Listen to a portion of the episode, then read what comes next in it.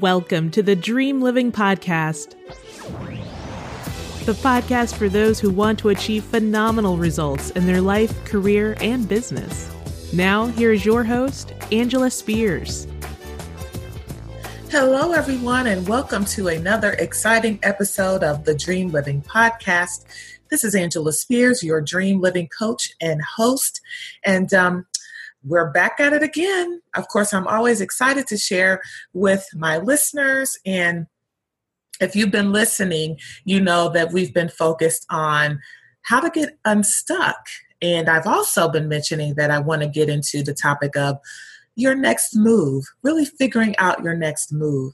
And that's what I'm going to be covering today, because one of my goals as a Dream Living coach is to help people get unstuck and be clear about what their next move is. And that's what this episode and the next few episodes are going to begin to unravel. I know I've been promising you guys that my co-host, Ricky Spears, my husband, partner in crime, will be back. And I promise you that he will be back. I tell you, we have gone through quite a bit of transition over the past year, and we're still going through some transitional times. It's all good stuff, really busy times. Ricky's doing some exciting things in his career, which I'll give him the time to share when he comes back, but he will be back. I promise you that. So let's just get into a little bit more about figuring out your next move. And just to recap what I've said in the past, I really get a sense that a lot of people, at least a lot of people that I talk to in the corporate world, in my personal life, are just in a space where they're not sure what they want to do. They feel a little bit stuck. They're discontent in what they're doing now and not sure what to do about it. So because I've been hearing that so much, I wanted to address the topic through this podcast, and we'll soon be releasing a course on how to really figure out your next move. So these episodes will touch the surface. The course that I put out is really going to dig a little bit deeper into the subject. But before we jump into the topic at hand, and before I share with you any tips, I wanted to share with you some research that I did and found. And Gallup, that's an organization that puts out a lot of statistics around corporate America, engagement in corporate America, and things like that. And according to them, I found this in an article that was published earlier last year, December of last year to December of 2018. And according to their research, only 1/3 of baby boomers and Gen Xers are engaged by their work. Jim Harter, who is Gallup's chief scientist for workplace management and well-being, says that about half of baby boomers and Gen X employees fall into a category characterized as not engaged. And engaged really means that you're just excited about your work, you're excited about what you're doing, and when you're engaged, you're more productive in your work. And what Harter says is that employees show up to work, they get their paychecks, they do the minimum required, and 1 out of 5 people belong in that actively disengaged category. And that's pretty alarming, and that's really high. And I don't know if it's just the state of the times that we're going through right now, but that's pretty alarming. And if I was the CEO of a corporation, I would be very alarmed by that, because when you have employees who are disengaged, that affects your productivity. It affects your performance as an organization, because research shows that high-performing organizations have highly engaged employees. So this is interesting to me, especially as an executive coach and life coach. It's particularly concerning to me. So Gallup in their research also found that a career shift can be good for cognition or brain function, if you will, for well-being and even longevity in career and life. And compared with engaged employees, active and disengaged employees of all ages, regardless of generation, this includes millennials, are far likely to report stress and physical pain these days. They have high levels of cortisol levels and blood pressure. and they're nearly twice as likely to be diagnosed with depression or to call in sick. That is very alarming to me. And if that describes you, then you'll probably want to keep listening to this episode and future episodes. But these are some of the things that the research has found and things that I am personally hearing from people as I'm getting more coaching clients. People feel locked into their careers. They feel stuck and neutral. They just feel paralyzed. Career paralysis is another word for it, where they don't know what to do. College-educated employees report even greater unhappiness than those who stopped at high school. So it's the more education you have, it seems like the more stuck people feel. And the challenge with this is that people are afraid of change in general. Change is not fun, especially if you're in the middle of your career. You think, how am I going to do this? What's the cost? I have a family. I make a good living doing what I'm doing now. So I don't know if I want to change. So it's scary. Change is scary in general. But for some, it can be scary, but if you do it, if you go through the change, it can be one of the most freeing and liberating things that somebody can do. I've seen people who have been forced to change. Maybe they were laid off of their jobs, or maybe a significant situation or trauma happened in their life that forced them to change. And pretty much everybody I've seen go through something like that, not everybody, but most people, that change really blessed their lives. They ended up doing what they really, really wanted to do. And we can even be unhappy if we've built a successful career and become trapped by our own doing, by our own success. So what I hope to do is bring to life more stories of how people got unstuck, found their way, and made things happen, or how people found their next career move. So when Ricky comes back, we're going to have a dialogue about that. We're going to talk about how both of our careers have evolved over the years, how it's changed over the years. Both my husband and I's careers have changed significantly over the years than when we first started. And it continues to evolve and change. So we'll talk about that. And I hope to get even more guests to talk about the same topic. But the next episode will cover that. Ricky and I will have that conversation. But for now, I want to give you some tips on, if this is you, these are just some things to consider. And this is just really touching the surface and beginning to unravel this topic. And like I said, stay tuned for more on the topic. All right. So if you are stuck and if you feel like you want to really understand and know what your next move is, first thing I would tell you is listen to episode 1, because I talked about your next move a couple of episodes ago. So go back and make sure you listen to that episode. I'll even put a link to that episode in the show notes. But outside of listening to that podcast, here are some additional tips. Give yourself time to think it through.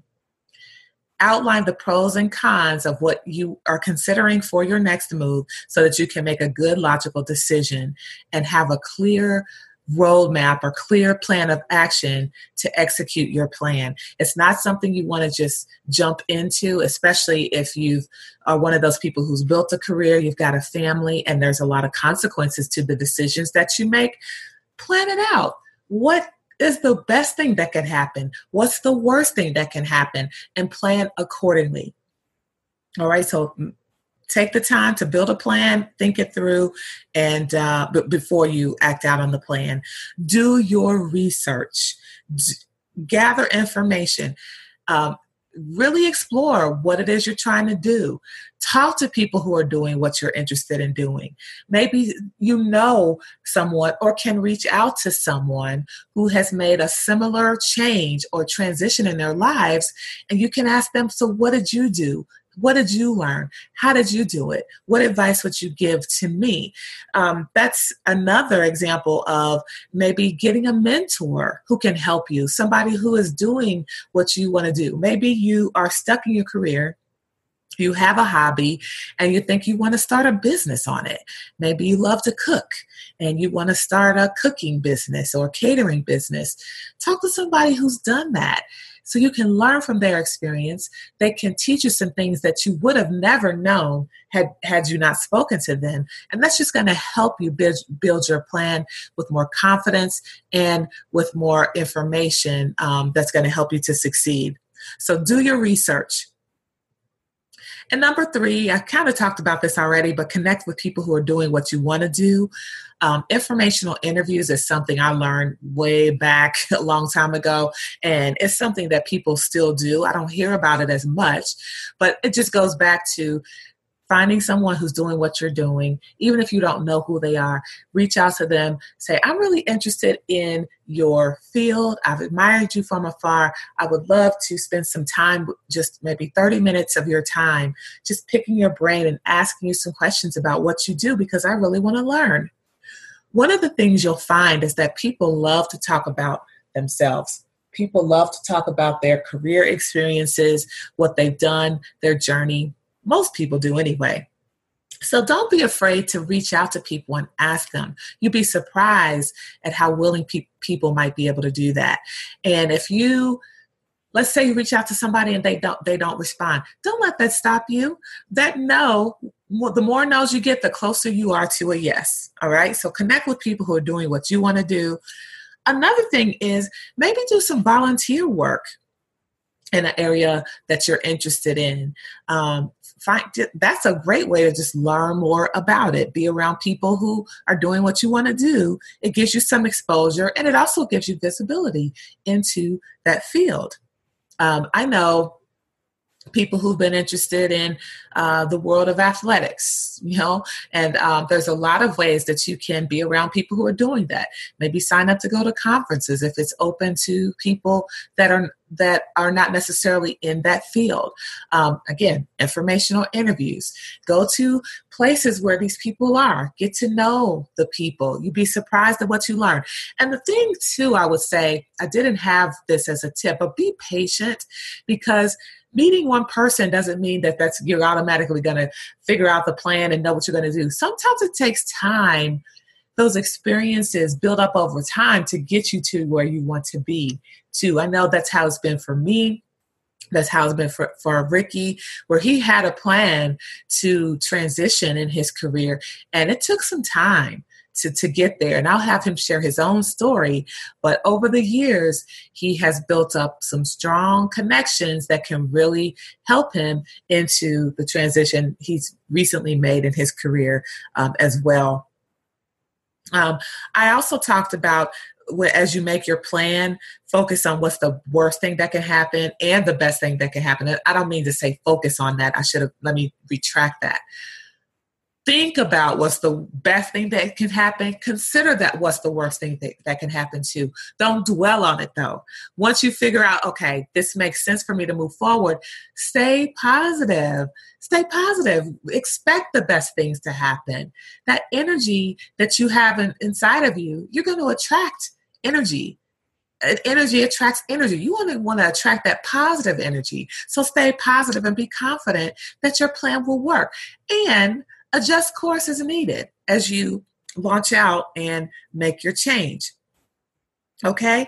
And then the last thing is really think about what skills do you need to build to get to where you want to be. And I touched on this in the last episode where I was talking about getting unstuck, but who do you need to become in order to make this transition? Maybe there's some skills you need to build. Maybe there's a mindset you need to build. Maybe there's an approach you need to consider. Whatever it looks like, what do you need to change? What do you need to adjust before you make this next move? Okay? So those are just some general tips to consider as you're considering your next move. Give yourself time to think it through, do your research, connect with people who are doing what you want to do, maybe do some volunteer work in that area of what you want to do. Think about the best and worst case scenarios, and then who do you need to become in order to make this transition? And don't forget to listen to episode part 1 of your next move as well, because there's some great tips there too. I would also recommend that you listen to Getting Unstuck, because that is an episode that kind of touches on this topic as well. Okay, so I hear you, if you're out there and you're not sure of your next career move, keep listening in. I'm going to keep sharing tips and sharing stories. I hope that this has been helpful to you. Thanks, as always, to my listeners for listening. And Martin Luther King Day is coming up, so I hope you celebrate in a meaningful way. Really think about the difference that he made in this world and the dream that he had, that he articulated, that everybody knows. And yes, as a country, we're not doing the best that we could, but we have definitely made progress since Dr. King expressed his dream.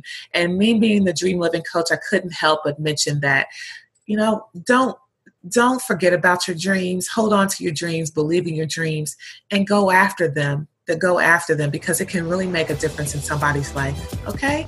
So until next time, thank you for listening. Bye-bye.